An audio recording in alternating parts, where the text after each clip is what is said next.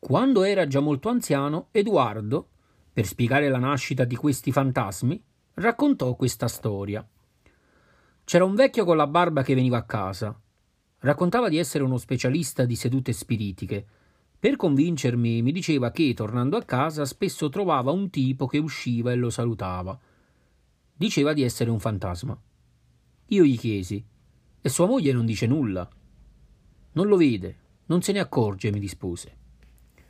Non risulta invece che Edoardo abbia mai ricordato quella pagina gustosissima dell'autobiografia di Edoardo Scarpetta, il suo padre naturale. Lo stesso Scarpetta racconta un episodio molto simile a quello della commedia, ossia quando egli andò ad abitare, ancora bambino, in un palazzo grande come una caserma, affittato dal padre a un prezzo esiguo, proprio perché correva voce che fosse abitato da un munaciello.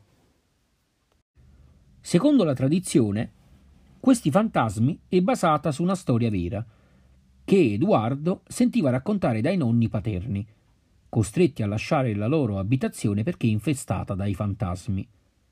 Il nonno paterno di Edoardo, Peppina e Titina, si chiamava Domenico Scarpetta, il padre di Don Edoardo. Egli occupava una posizione importante all'interno del ministero, dove ricopriva la carica di ufficiale di prima classe agli affari ecclesiastici. La nonna di Edoardo era invece Emilia Rendina. I due abitavano a via Santa Brigida, una delle strade più importanti del centro di Napoli, che collega via Toledo alla zona del porto, sbucando proprio di fronte al teatro San Carlo. Quando Domenico si ammalò e per nove mesi restò tra la vita e la morte, la situazione economica della famiglia Scarpetta precipitò. Non potendo pagare l'affitto di Santa Brigida, i nonni decisero di trasferirsi in una nuova casa in via della Salute, una strada che collega la zona museo con il quartiere Mater Dei e il Vomero. Nonostante l'appartamento fosse molto grande, il prezzo d'affitto era estremamente conveniente. Il prezzo basso aveva una sua ragione. Nessuno voleva affittare quella casa perché ci stava il munaciello, il fantasma legato al folklore partenopeo che abita nelle case spesso rappresentato come un essere di piccola statura, curvo, vestito con un saio da monaco. Lo spiritello può essere buono o dispettoso, e quello che conviveva con la famiglia Scarpetta era sicuramente dispettoso. La nonna infatti raccontava che nella nuova casa sbattevano le porte, si sentivano rumori e passi misteriosi. Le pareti sembravano abitate da misteriose presenze. La signora Emilia sentì parlare di queste superstizioni al mercato e ne rimase talmente sconvolta da convincere infine il marito ad andarsene via. La signora rimase in quella casa infatti solo cinque mesi e poi alla fine riuscì a trasferirsi con il marito a Vico Nocelle, una stradina vicino a Via della Salute, in un appartamento più piccolo ma almeno non infestato. E neppure Edoardo fece particolare riferimento a qualcuna delle tante suggestioni della tradizione letteraria napoletana, dove gli elementi di fantasia, il gusto del soprannaturale, il culto dei morti e la benigna presenza delle anime familiari sono sempre stati molto vivi. Per non parlare poi di tutte le suggestioni pirandelliane che la storia offre. La più evidente è quella di un personaggio in buona fede che non si accorge di come gli altri lo vedono e lo giudicano.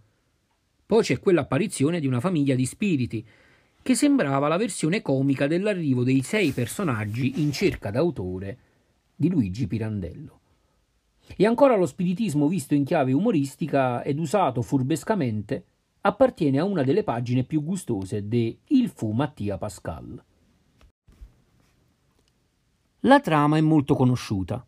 Protagonista è Pasquale Loiacono, uomo di 45 anni, pallidissimo e dal volto tormentato, con lo sguardo irrequieto dell'uomo scontento, ma che non si è dato per vinto, scrive Edoardo in una piccola, ehm, un piccolo appunto. Per miseria egli si è ridotto ad abitare con la moglie in un immenso appartamento di un palazzo seicentesco di Napoli, dove il proprietario lo ospita gratis per smentire le voci secolari secondo le quali la casa sarebbe infestata dagli spiriti. In realtà da subito si accorge di una strana presenza, ma egli si convince che sia un fantasma benigno, poiché lo colma di regali, di mobili nuovi, di denari lasciati in una certa giacca di casa e così via. Sia il portiere Raffaele, sia il vicinato hanno capito subito che il fantasma generoso non è altro che l'amante di sua moglie Maria. Ma Pasquale no. Nella sua ingenuità ci crede davvero. Trema di riconoscenza e già spera di arredare per bene l'appartamento e di farne una pensione. Per la prima volta in vita sua, Pasquale ha raggiunto un po' di serenità e la esprime in quell'elogio del caffè che apre il secondo atto e che resterà fra le tirate più celebri del teatro di Edoardo. A noi altri napoletani, toglieteci questo poco di sfogo fuori al balcone. Un giorno, però, irrompe in casa un esercito di fantasmi, due vecchi, due ragazzi e una donna stralunata, che fa dei discorsi strambi. È la famiglia disperata che l'amante ha abbandonato, ma Pasquale, fraintendendo l'ovvio senso delle parole, li accoglie come anime in pena, direttamente giunte dall'aldilà. E quando alla fine l'amante, deciso a troncare quella situazione grottesca, si, per, si, presenta a lui per portarsi via la donna, il credulo Pasquale gli rivolge invocazioni di toccante candore. Lo supplica di non abbandonarlo e di fargli avere una volta per tutte i mezzi per far vivere decorosamente quella moglie che egli adora. Le parole di Pasquale sono tanto irresistibili e così chiaramente sincere che l'amante si ravvede. L'antagonista è vinto, il fantasma si ritira, lasciandogli sul tavolo anche la grossa somma preparata per la fuga. Lo spettacolo Questi fantasmi va in scena al Teatro Romano Eliseo il 7 gennaio 1946, dopo la prima ripresa di Napoli milionaria. Il Teatro Romano, diretto da Vincenzo Torraca, è in quei mesi il palcoscenico delle regie rivelazione di Luchino Visconti, che ha cominciato proprio lì, giovanissimo, con Parenti terribili di Jean Cocteau.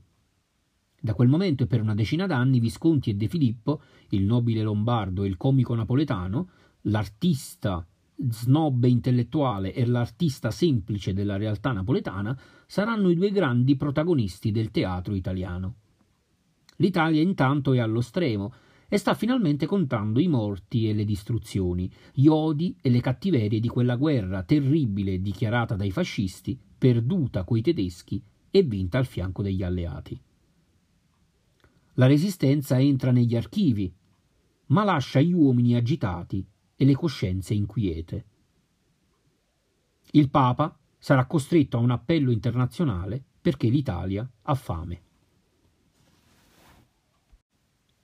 Molto più di quanto non fosse mai successo prima, critica e pubblico sono questa volta assolutamente d'accordo su Edoardo De Filippo. Anche Silvio D'Amico, che finora lo ha ammirato più come attore che come drammaturgo, non ha riserve. Napoli milionaria è un grande successo, ma è un grande successo anche questi fantasmi.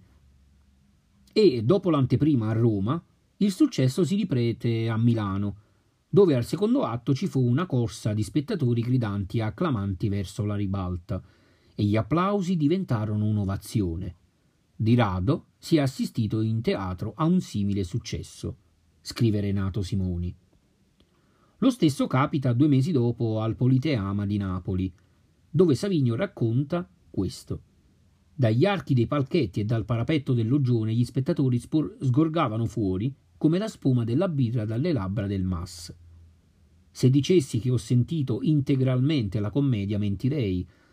Tanti erano i boati di risa e i battimani che ogni poco spandevano sulle battute degli attori larghe nubi di opacità.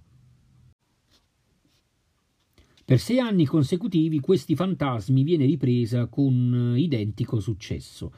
Nel 1954 diventerà un film con Renato Raschel ed Edoardo alla regia. L'anno dopo Edoardo lo porta a Parigi, al Festival internazionale d'arte drammatica. Poi la riprende ancora al Teatro Odeon di Milano, da dove il 3 febbraio 1956 viene trasmessa in diretta dalla televisione. Ma intanto la commedia avrà già avuto una decina di edizioni all'estero. Davvero il 1946 è un anno fortunato per il drammaturgo napoletano che come un rabdomante sente l'acqua, coglie lo spirito del tempo raccontando storie semplici e apparentemente senza ambizioni. Prima il ritorno di un povero reduce nella sua famiglia, che si è data la borsa nera, poi l'ennesima riedizione del solito triangolo, lui, lei, l'altro, con un marito ingenuo che crede agli spiriti. Eppure mentre si infittisce il successo di Napoli milionaria, questi fantasmi fanno definitivamente comprendere a tutti quanto sia mutata la prospettiva di Edoardo, autore, rispetto agli anni del teatro umoristico.